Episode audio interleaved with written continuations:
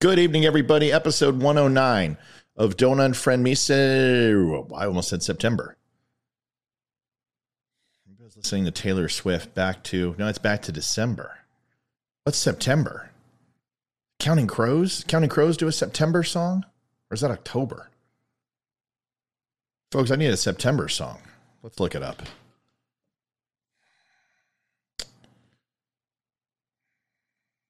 You know, sometimes you just gotta go on the fly. September songs. Let's find out. There's Earth, Wind, and Fire, September. Wake Me Up When September Ends, Green Day. Damn it, that's the one I was thinking of. September song by J.P. Cooper. No. September When I First Met You by Barry White. Close. Fiona Apple, Pale September. That was every day of her life.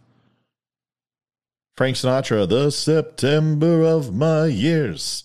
September Girls by Big Star. The Happenings. See you in September. Neil Diamond, September Morn. What a good song. Daughtry, September. Daughtery. Remember that guy? He was kind of talented. Every song sounded the same, though. It's kind of like Bon Jovi.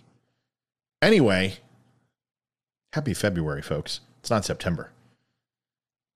Wake Me When September Ends. We played that on Beat Saber, you know, that laser game where you have the 3D goggles. I'm no good at it. I'm horrible at it. My daughter and son and my wife are tremendous at it, but of course, that's with anything that I try and compete with them, except for Mario Party. Dad won the last couple times, and I'm pretty proud. You know, all the squares on the board where you play Mario Party? You play block out. There's like 16 squares, and you play a mini game, and then you get to grab a square. Daddy swept the whole board. I know. It's fantastic. When you uh, mess with the bull folks, you get the horns. Psst. What a great intro. I didn't even write this. It's just flowing tonight like a river of chocolate from Willy Wonka's factory. All right, folks, let's get to it. What are we doing tonight? Well, we're going to have a good good show, I think. We're going to talk a little bit about Iwo Jima. And I grew up with uh, with a wonderful movie with John Wayne. I'll talk a little bit about it, but my father was a Marine. I know a lot of Marines.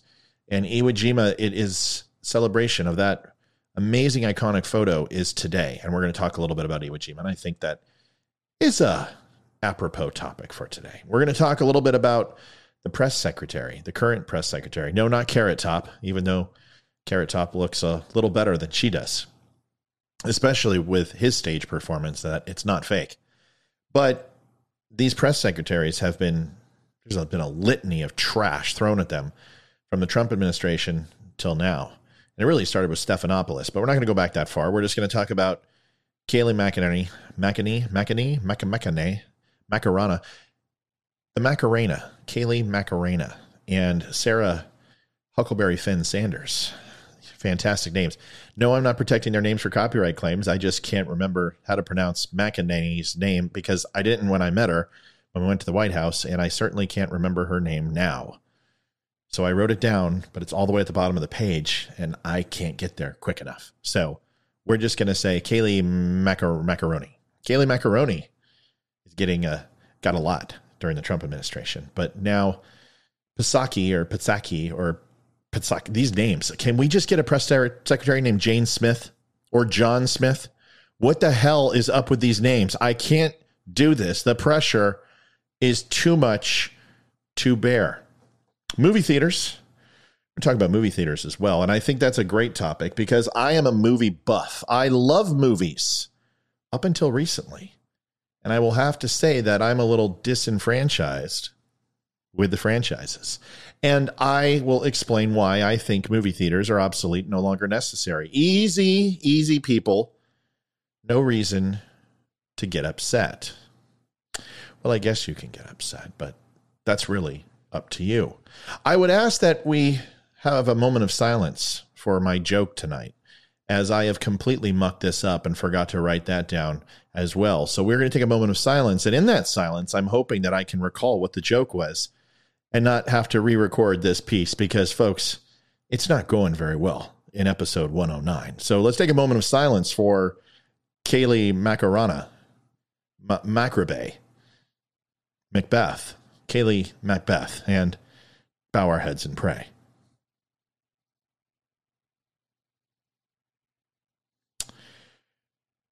Thank you so much for that wonderful prayer. No, I'm not stalling. No, I'm not going to my website history to find the joke. Listen, folks, I don't know what you are thinking, but I take this show extremely seriously, and I don't appreciate it in any way, shape, or form. Of course, I remember the joke. Of course, I'm not looking at this white glow you see here is actually uh, my new light, and it adds some warmth, I think. And uh, I, I hope you enjoy it. I remember that he didn't pay them as much. Folks, I got my joke tonight, and it just came to me like the light in the hand of God. That's what the illumination was that you saw. You know, and the and and I was really surprised that this came to me so quickly and easily. My memory is getting old as a 46 year old man. And just to have it snap back into my brain like that is truly a miracle. You know, I was kind of surprised when Joe Biden said that he wanted to have all of his press staff be women. And I was kind of shocked when I heard that. But then I gave it some thought and I realized that, well, after all, he'll have to pay them less, which is always a good thing. Locate file. Oh boy. Do you remember this when this happened last month, folks? This show, it's cursed. Folks, you need to go watch The Daily Wire.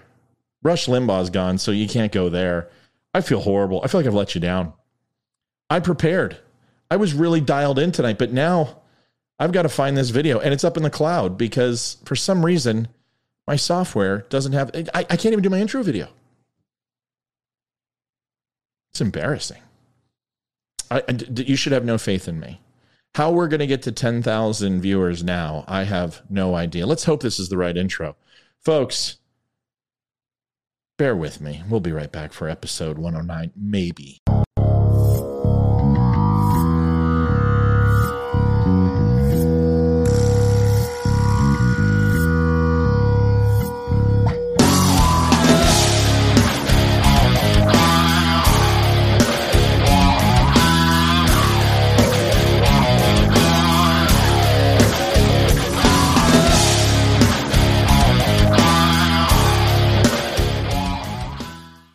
You know, if my camera was just a little bit more true to form, you would see the red glow radiating off my face. No, it's not the pink lights. I'm embarrassed. I, I'm ashamed of myself, folks. Who am I? Well, my name is Matthew Spear, and that file is not available either. We're going down, folks. We're going down to Chinatown. I have none of my graphics. I can't. I, I guess I could put it in post. Look, let's see if this one's up. Hey, there we go. Don't unfriend me. Matthew Spear. Here's my call sign. Like, share, subscribe, all that. Who cares? You all know the story. All my graphics are gone tonight. Uh, can I do VCL? Let's see. Oh, veteran crisis there. Okay, we can finish the show. Crisis averted. Listen, this happens. It's usually once a month. And uh, this would be almost a month to the day that this happened last time. This is just the way things work. And this is why I never re record my show because I think you find it funny when I stumble all over myself. In fact, I'm sure of it. These are some of the best rated shows. So my wife's like, seriously, just be an idiot all the time. It shouldn't be too hard. Gee, thanks, honey. And you'll have better ratings. So this one should go through the moon. I think our record is one with 430 views. I'm pretty confident we're going to beat that tonight. Folks, be gentle with me. And please understand, unlike Ben Shapiro and Bill Maher, I don't have a multi million dollar recording studio and editors to keep me and slap me upside the head when I go astray. So this is a one man show. I'm like that band. I'm like the guy who has the drums and the trumpet and the guitar and the monkey on his shoulder. That's me. That takes a certain set of skills that people like me are a nightmare for people like you. If you let me know where she is, that will be the end of it. I will not hunt you. I will not look for you. But if you do not let her go, I will look for you. I will find you. And I will kill you. Interesting story. And I didn't get to do it in the intro, so I'm going to do it now. I got a call today, and all joking aside and being a buffoon aside, and we do a lot of marketing with radio and TV, and we're, we're companies growing, and, and there's a lot of responsibility on my shoulders to to do it right, and I feel a lot of pressure. Not, and I don't, I don't buckle under pressure. Like I don't care. I'm too stupid and arrogant to do that. But the pressure is, I want to do it right for my company. It's important to me. You know, doing a good job.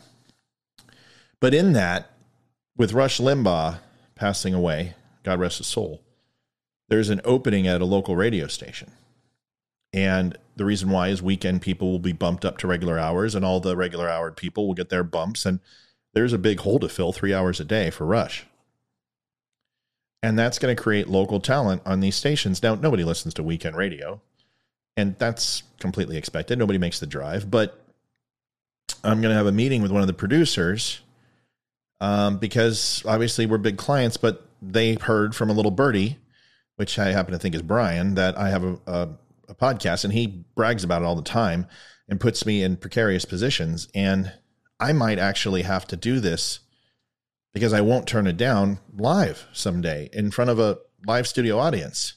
And I don't think I'm ready for that. First of all, this was just a hobby. I just got pissed off at a neighbor and got pissed off at a friend and a close family member and wanted to rub it in their face and say, Nana, Nana, boo boo, stick your head in doo doo. And create a show and have a chance to lambast them publicly in front of eight or nine viewers. I have a job. I'm a happy guy. I've got my fitness. I've got my family. I've got my job. I've got my hobbies, shooting and fishing and camping and stuff like that, which I don't get to do any of that anymore. But this is a different type of pressure.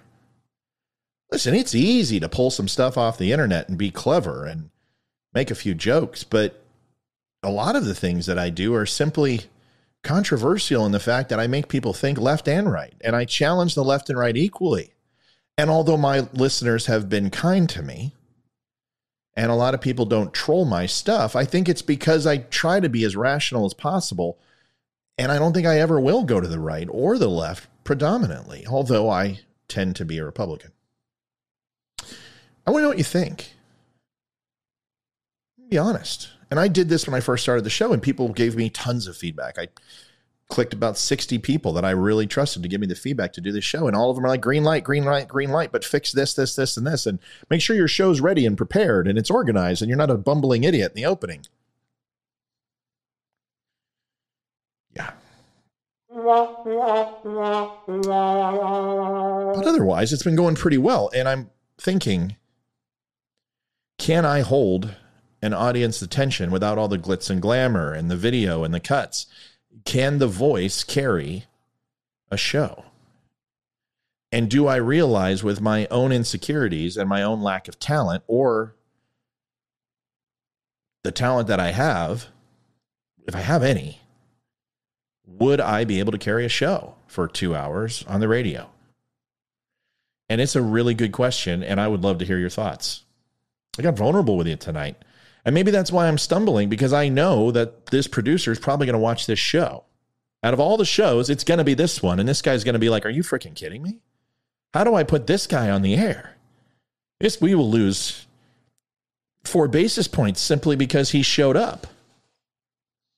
Or is that what's needed in today's world? Is a little bit of self deprecating humor, somebody who doesn't take themselves too seriously, and maybe not the brightest mind or the sharpest tool, but still is an instrument that can create conversation and dialogue between people who are diametrically opposed in what they believe and who can use diametrically in a sentence effectively. That's also important.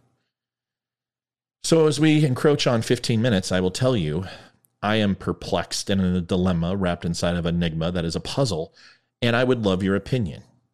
Should I go for it? Do I go all in? When I hit 10,000 followers, life will change for this show.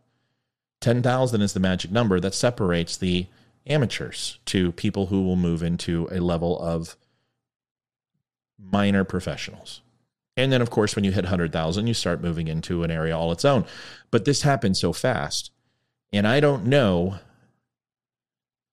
if this is real or just a dream. A Tiffany song? Debbie Gibson? I'm not looking it up. Let's get into the show. Episode 109 Movie theaters are dead. I'm sorry. I apologize. You're talking to a guy who went to the original Indiana Jones, was in the original Star Wars in the Chinese theater, and Indiana Jones in the Chinese Chinese theater, saw Empire in the Chinese, and Return of the Jedi in the Chinese theater in LA. My parents were movie buffs. I don't remember the first Star Wars, of course, because I think it was what, 77? So I was three. But I do remember the rest, and I was there. It's all that matters. There's also a few Los, Los Angeles Dodger games where Sandy Koufax pitched and Arthur Fiedler in concert played when I was in my mom's tummy. So I did see those too. But not really. But I have a love for movies. In fact, I've got over a thousand Blu rays. Before that, I had over 1,500 DVDs. And now I realize that my thousand Blu rays are worth nothing because 4K is out and I've got a couple hundred 4K. And I love movies. I am a connoisseur of movies. And there's nothing better than going to a theater, or there was nothing better than going to a theater. And I'm going to talk to you about the 15 reasons why movie theaters are dead, most assuredly. And I know nobody will like that. And I know people will be upset. But I have some valid arguments, and I would like to bring them to you today. Over the top pricing is probably one of the biggest things, is that you can get it cheaper, faster, and just as effective on your own rather than having to go to a multi million dollar theater. And money hungry movie studios want to pass the buck on to the little guy now because they aren't raking in the cash that they once were. And the marketing doesn't matter. And they can give out a $100 million in Xboxes and Mountain Dews and inundate the airwaves and your TV station with the latest and greatest franchise. But people don't want to go where COVID is. And that is just a fact. And although there are plenty of people who could probably keep the movie theaters alive, we couldn't keep it open without COVID, and they were dropping at record rates. And the smaller time cinemas, like the Alamo Drafthouse, greatest theater on the planet, were taking over the market share for the bigger theaters. As AMC bought up everything and took out the other Silverados and smaller theater chains that had more of an intimate setting with high price seating and clean, non sticky seats. Alas, the chains are only ones that are surviving. The top 15 reasons, and I have an additional bonus one movie prices ticket prices for movies are absolutely incredulous. And it's not just so much the tickets, but these companies and these producers put so much money into advertising in these big budget films, and they have so many flops that unfortunately it raises ticket prices for everything. Now, a major franchise tentpole type movie that's pushed all blockbuster and all summer, fine. I can understand why we're paying top billet for that. But I don't want to pay top billet for Avatar 2 when Avatar 1 absolutely sucked and still sucks today. I shouldn't have to pay for movies like the stupid one, The Lion, the Witch, and the Wardrobe, when Harry Potter is taking all the market share. And that movie can't even get off its ass. Or Percy Jackson, which was also fantastic, two fantastic movies, but couldn't do anything because of Harry Potter and pay for those ultimate failures. And I certainly can't pay for all the other countless failures that have happened throughout the movie industry because they don't have an original idea. The other thing, number 14, is people have no manners. I am so tired of people and their damn cell phones. It even says it on the 47 hours of commercials prior to the movie. Please silence your your your your, your phones. It also says and should say, please dim your frickin' screen because it literally looks like the second coming of Jesus coming out of your seat with the amount of light radiating and permeating from your area. Everyone's in the dark. We don't want to see it. We don't want to be half blinded. And we literally have sunspots in front of our eyes because of your stupid selfie flashes with you and your girlfriend sitting in the third row. People talk during movies. People don't shut up. And there's nothing quite louder than a whisper. Whenever you don't want someone to hear you, talk normal. When you whisper, it brings people's attention. That's the first thing they teach you in tradecraft. Don't whisper. Everybody listens when you whisper. Well, when you sit there and go, oh my God, do you think that that person's going to die in the next scene? Holy shit, he just died. Everybody wants to shoot you. And thank God that most theater has banned concealed carries because I probably would have shot somebody. That's a joke. It's a very sensitive time now in the world today. at least beat them with the butt of my weapon if they would not shut up through some of the most important scenes. The rise of home media. It's easier than ever to get content, digital content. It's easy to hack it. Movies are out hours after it's been released on a midnight showing for everyone to consume and watch. It is just as simple to find a four or five dollar Blu-ray in the savings bin six months after the movie has been released in the theaters, and people do not have a sense of urgency like they used to. Improved home theater systems. I will put my surround sound system and my 7.2 surround sound system with my 85 inch 4K TV against just about any theater in the planet. And when you're 10 feet away, there is no difference. My screen is just as big. We're not measuring screens here, folks. But my point is, is that the experience that I can get for a $15,000 investment and not leave my house is well worth it. And although, yes, I don't have 47 speakers and have a Jumbotron the size of the Los Angeles Dodger Vision, I will tell you that the experience is good enough for me and anybody sitting with me. 11. Price of snacks, parking, and gimmicks. This is where they get you. I really don't want to spend $125 for a family of four at a movie. popcorn should not be $9.95 for a bucket, and a soda should not be $6.75. It is the most ridiculous thing in the world. I can go to Outback Steakhouse and order the most expensive crab as an appetizer, get myself a prime rib with a loaded potato and a salad, and also get a bloomin' onion, and get the richest Outback Aussie dessert that I can find. And I'll tell you, I would still pay less than what I pay at the god darn snack counter. Why would I want to eat stale jujubes and a Snickers bar that essentially looks like a 98 year old's riddled finger? Everything tastes like crap and tastes like grease and butter. You don't get anything. You, crack your teeth on those kernels in the popcorn. And yes, it's delicious, but there's so much salt in it. Essentially, Moses wants to come and part you. Dead Sea reference. No? Okay. The point is, folks, is that the gimmicky snacks and the parking and all of this adds up. And a family of four cannot get out of there for less than 100 bucks nowadays. The event mentality. They boost these movies. Thursday night, midnight showing of Avengers 16, the musical. That's great, but nobody really wants to do the event thing. We don't want to go wait in line. We don't want to deal with the crowds. We don't want to rub shoulders with people. If we did that, we would all fly Southwest we like to sprawl out. We like to wear our underwear when we're watching the movies. You can't do that at a big event. You can't do that with a bunch of people. Now you can get away with it in COVID, post COVID, because I tell you what, those those theaters are empty. There's not much you can't do. I'm just letting you know. And that guy who's playing the movie, there is no guy up there anymore. It's all digital. So you have the theater yourself. Now you are going to have that one guy who walks in with a little flashlight, but that's in the first 15 minutes and usually halfway point. If you time it right, you can pretty much get buck naked in there if you want to, and your significant other is willing. Not that I'm speaking from experience. Right, Liv? So the point is, this event mentality turns off a lot of moviegoers and they don't want to be a part of it the rise of on demand competition, HBO, streaming channels, video on demand, they are literally closing that gap between regular releases from the movie theater and digital releases for home consumption. And as that gap gets smaller, the model of the movie theater no longer works. Because if you can watch it in your home for less money, and cook your own bag of popcorn and get your own soda for $1.49, you will have a flashback of what it used to look like in the movie theaters 25 years ago. Number eight, the internet, the curse of everything in life. It is way too easy to quickly find out if a movie is good or a movie is bad. And although Rotten Tomatoes has never been right in any way, shape, or form in any prediction that they've made, I go by the user score, and usually that's pretty correct. Critics hate things that I love. That's the way it works. And anybody that gives a weight the, the movie weighting a 23 on the Rotten Tomato meter is an absolute moron. There are fantastic movies that are unseen because the internet says so, because critics say so. We used to have to listen to that fat, skinny guy, Roger and Siskel Ebert, whatever the hell their names were, thumbs up and thumbs down.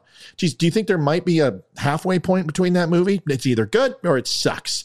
It was vicious back then. Now it's like, well, they kind of got kind of fresh. It's semi fresh. It's kind of like semi truth. It's kind of false or kind of true. It's almost like fact checkers. Can you just decide, please? At least Siskel and Ebert were like, it's good or it's uh-huh. shit.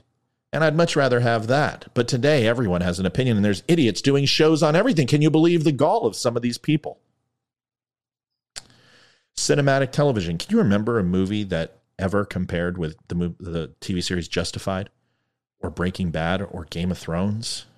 Or even one of the, some of the newer shows that have come out, like The Morning Show or Mythic Quest? Can you remember a time that you were so excited to see a movie coming out as you were with cinematic television? Let's face it, folks, there has been a dawning of a new age, and Netflix, Amazon, Disney Plus, Apple, they've cracked the code, which is to buy all the great writers and all the great cinematographers and directors and have them do elongated series that keep people buying and buying and buying their show, even stars. And people subscribe to that heap of crap just to wait for some nudie scenes on the Outlander. It's okay, it's a heartfelt story. Too many damn commercials. Oh my gosh. Listen, I have on demand and I have instant TV, so I don't have to watch commercials. The last thing I want to do is go into a movie theater that doesn't turn the air conditioning on because they only budget for two hours while the movie's rolling, and for the first 30 minutes, literally die of exhaustion and heat with a lack of stale air watching commercials for movies that I have no intention of seeing. The franchise mentality, it's overdone. There are no original concepts anymore. Remakes have taken over. When's the last time you've went to a movie and you haven't seen a commercial on the first 7 or 8 commercials that they do that take an hour and a half that aren't all remakes? Where are the original ideas? Disney's tried and every single one of them have flopped. Their live action is fantastic, but it's remakes. Their cartoons are still fantastic, but it is remakes. Their live action is beyond fantastic. Even Aladdin was good when they picked Will Smith, whatever the hell they were thinking. And I've seen portions of it because my kids watched it 75 times, and it's not bad. But remaking the same thing over and over has just inundated people with being sick and tired. And then also the remakes that are basically social justice warrior tropes like Women in Black and Ghostbusters, all female cast. Holy God, please stop making me throw up. We'll talk about that in a minute. Lackluster movies, just mentioned it. Too much product placement. We're sick and tired of seeing Visa cards and Scope and the latest and greatest lactate free milk. We're done.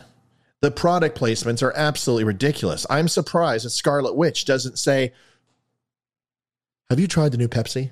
It's a choice of Avengers everywhere. It's sugar free, and it's got stevia and causes cancer in laboratory rats. But really, that won't happen for another 30 years, so try Pepsi free as it picks you up now.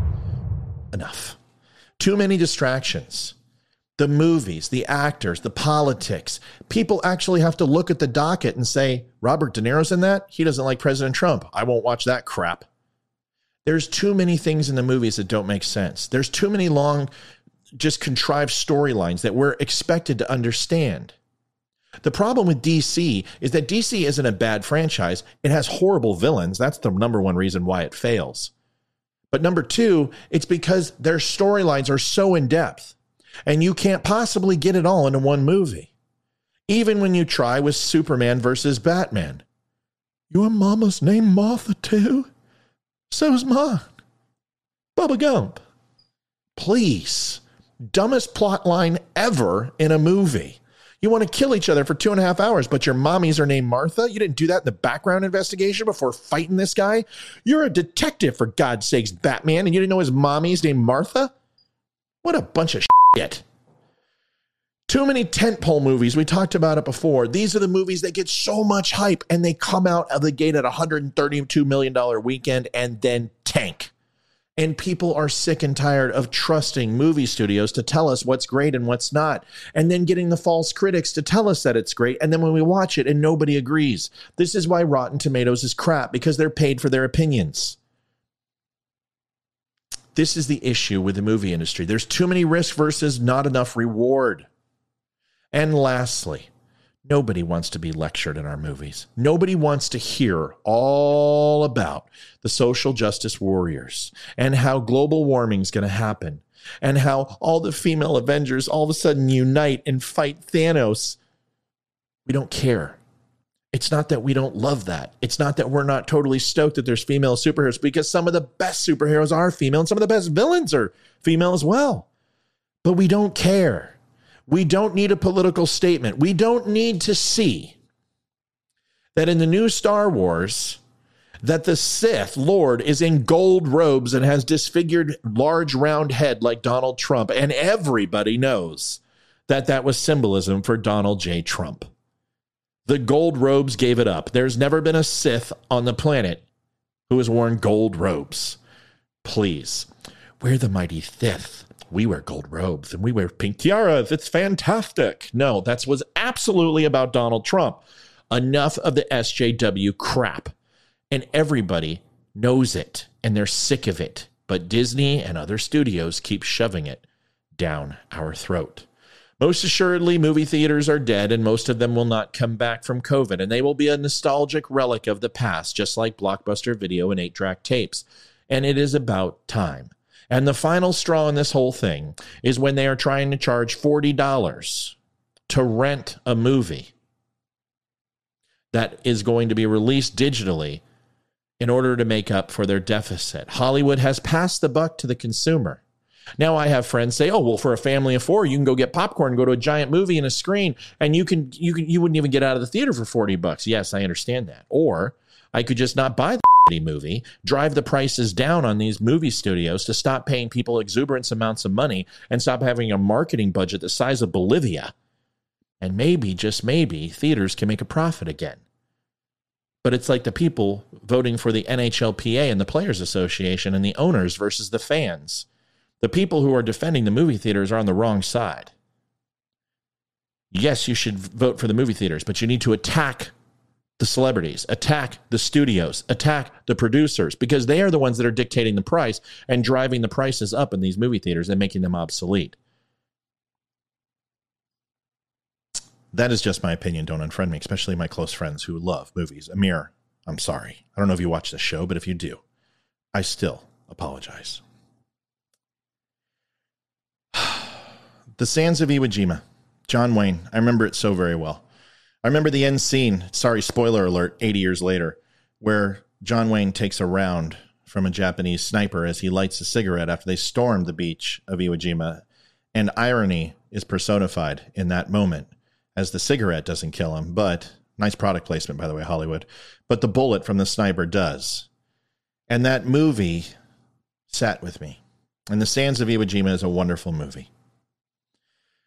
But the question about this is a lot of people have made comments was the iconic World War II photo stage. You know the one where the Marine Corps was up on the volcanic hill and they plant the flag and you see a bunch of Marines leaning into the wind. It was very windy that day. Was it staged? Well, here's the true heroic story. And I realize the show's going a little long, and Kayleigh McEnany, McEnany, Macaroni might not get my limelight tonight. The inspiring image lifted the spirits of a nation and raised suspicions that it was too good to be true. On February 23, 1945, six U.S. Marines planted an American flag atop a battle blasted hill on the island of Iwo Jima, a fiercely defended Japanese stronghold. Photographer Joe Rosenthal got lucky and captured the moment in a single immortal image. Within two weeks, the photograph became the theme of the U.S. government's seventh war bond drive. A postage stamp before the image, the scene has been reenacted multiple times on screen, and most enduringly, perhaps a monumental sculpture, uh, perhaps a monumental sculpture of the flag raising, based entirely on Rosenthal's Associated Press photo, stands guard above the Potomac River across from Washington, D.C. I've got a picture of the map that I'll show you of where that's at. Photos of Iwo Jima shows Japanese airfields and fortification. Weeks of shelling by the U.S. fleet failed to destroy the deeply dense network of bunkers in Japan. In honor of Jim and Erica Liu, Museum of Fine Arts Houston Bridgeman images, and all of these came and can be seen in the Smithsonian as a beautiful rendition of Iwo Jima if you're ever in Washington, D.C. Rosenthal is actually captured there too, and when he swung his bulky Graflex four by his bulky Graflex four x five camera in the right direction of the right split second and snapped the shot without even looking through his viewfinder, the resulting photo is so perfect in capturing an essential moment in depicting the courage and camaraderie of the fighting men and meeting virtually every time honored standard of artistic composition that for the rest of his life Rosenthal had to rebut charges that he set up the whole thing Yes, Rosenthal set up the set up the entire war with the Japanese, killed millions on both sides just to get that photo. You're right, folks. Absolutely. And the moon landing was fake too. See, QAnon has been around for a lot longer than y'all think. They were around back in WW2.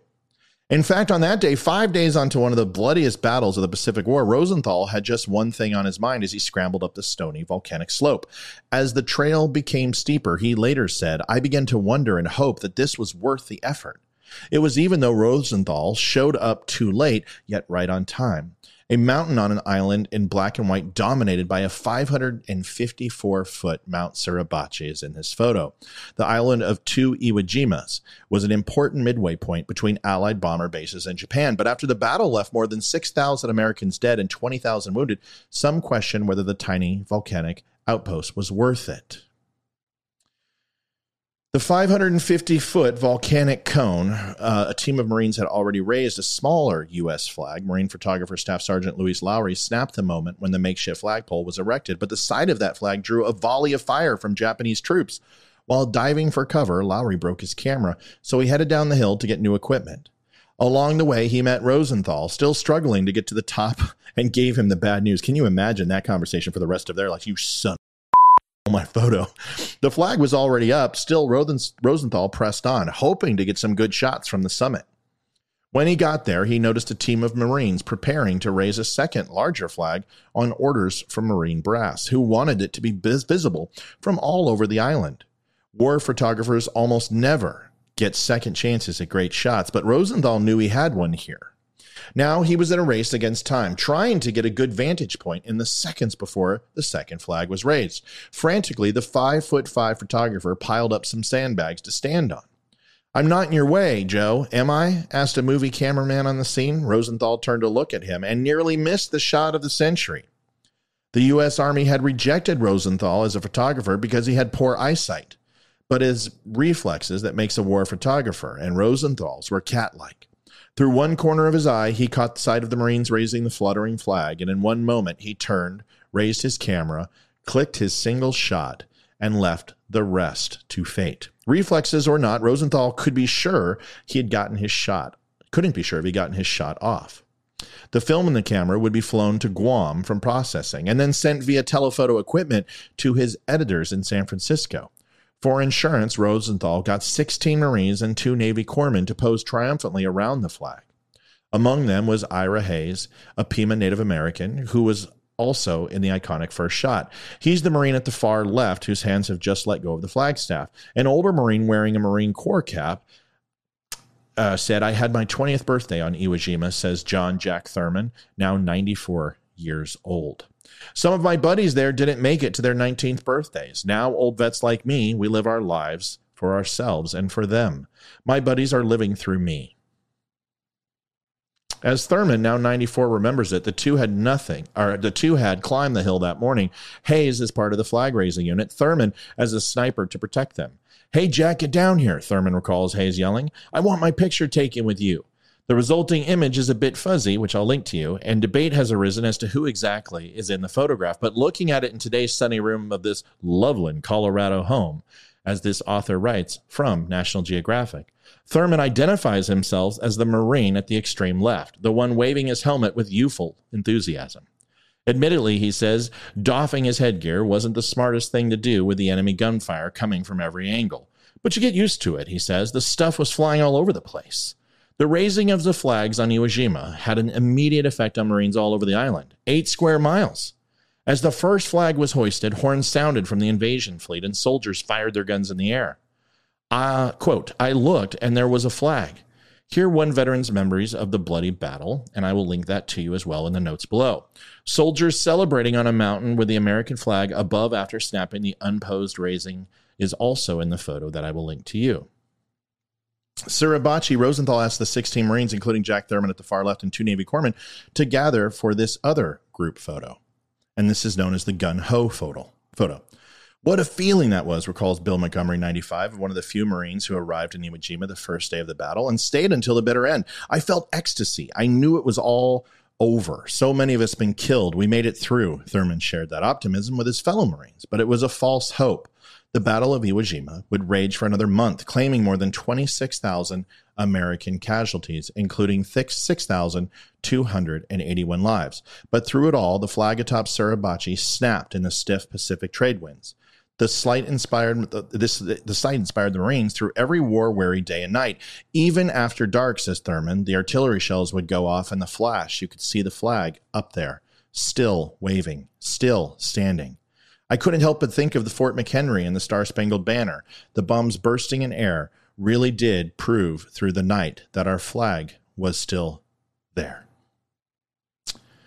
A Pulitzer Prize winning photo, uh, this was, and the flag under the mood of the lighting and honor the 75th, 75th uh, anniversary of the Battle of Iwo Jima, the flag made famous by Rosenthal's photograph will be on display at the National Museum of the Marine Corps in Virginia through March 2020 till 21. So hopefully we have a little bit of time left, but that they will open this back up and we can see it the photographs that came for this inspired a generation. And a lot of people said that it was a phony picture. Former executive AP photo editor Hal Buell said in an interview, even after an inquiry by military officials and Life magazine editors concluded it was an authentic news picture.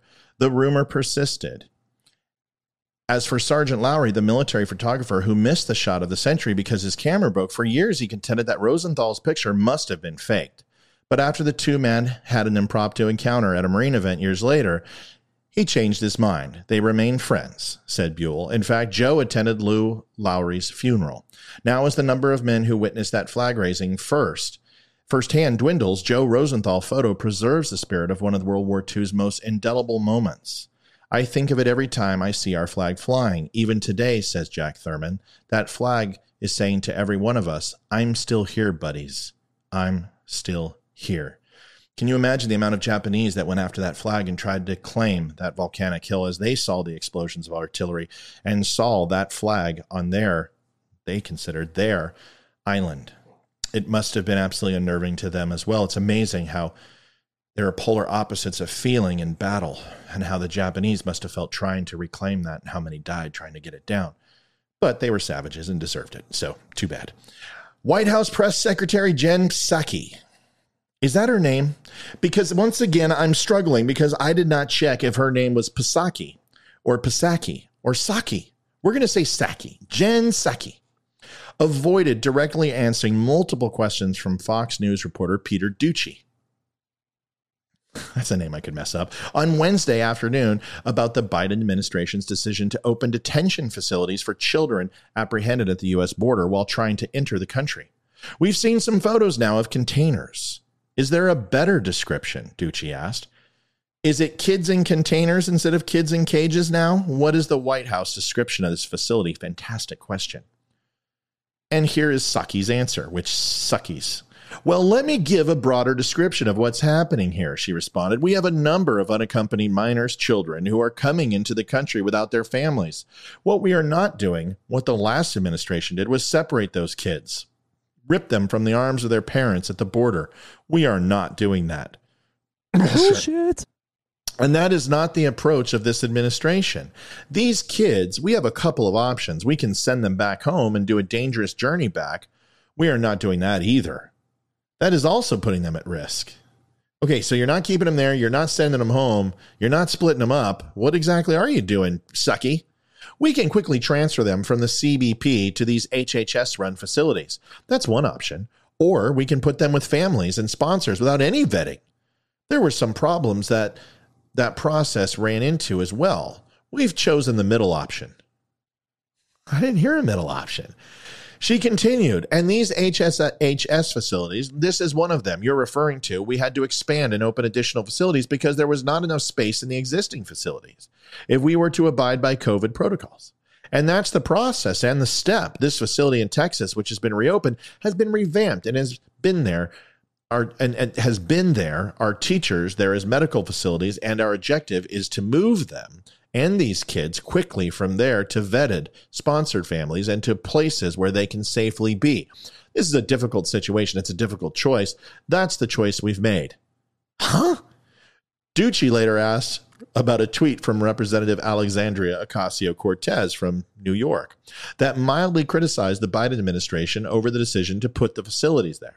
Psaki claimed that she did not know what AOC wrote, saying that the situation at the border was heartbreaking, but that Biden administration not only has a couple of choices, which we've only heard one, when asked whether the which we don't even know what it is, when asked whether the administration would support allowing reporters into the facilities to see what the conditions there were like for the children. Saki deflected, saying that Doocy would need to ask a different department in the administration.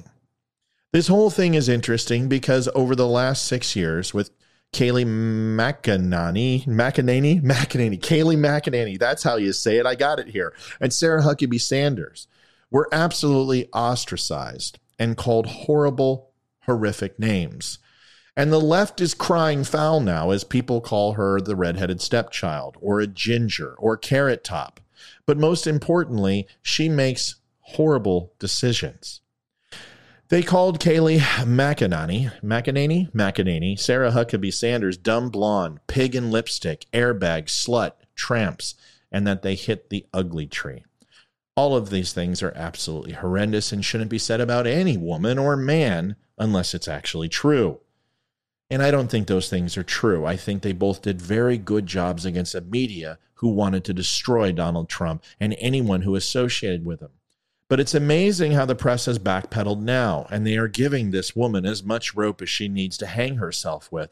She is hopelessly outclassed. She has to circle back around often, if not after every question. And I promise you, Joe Biden, in all his glory and eating his pudding pops in his underwear, looked at her and said, Can you please stop saying circle back around? Every time you do, I turn around and look, and nobody's there, and it's confusing the living shit out of me.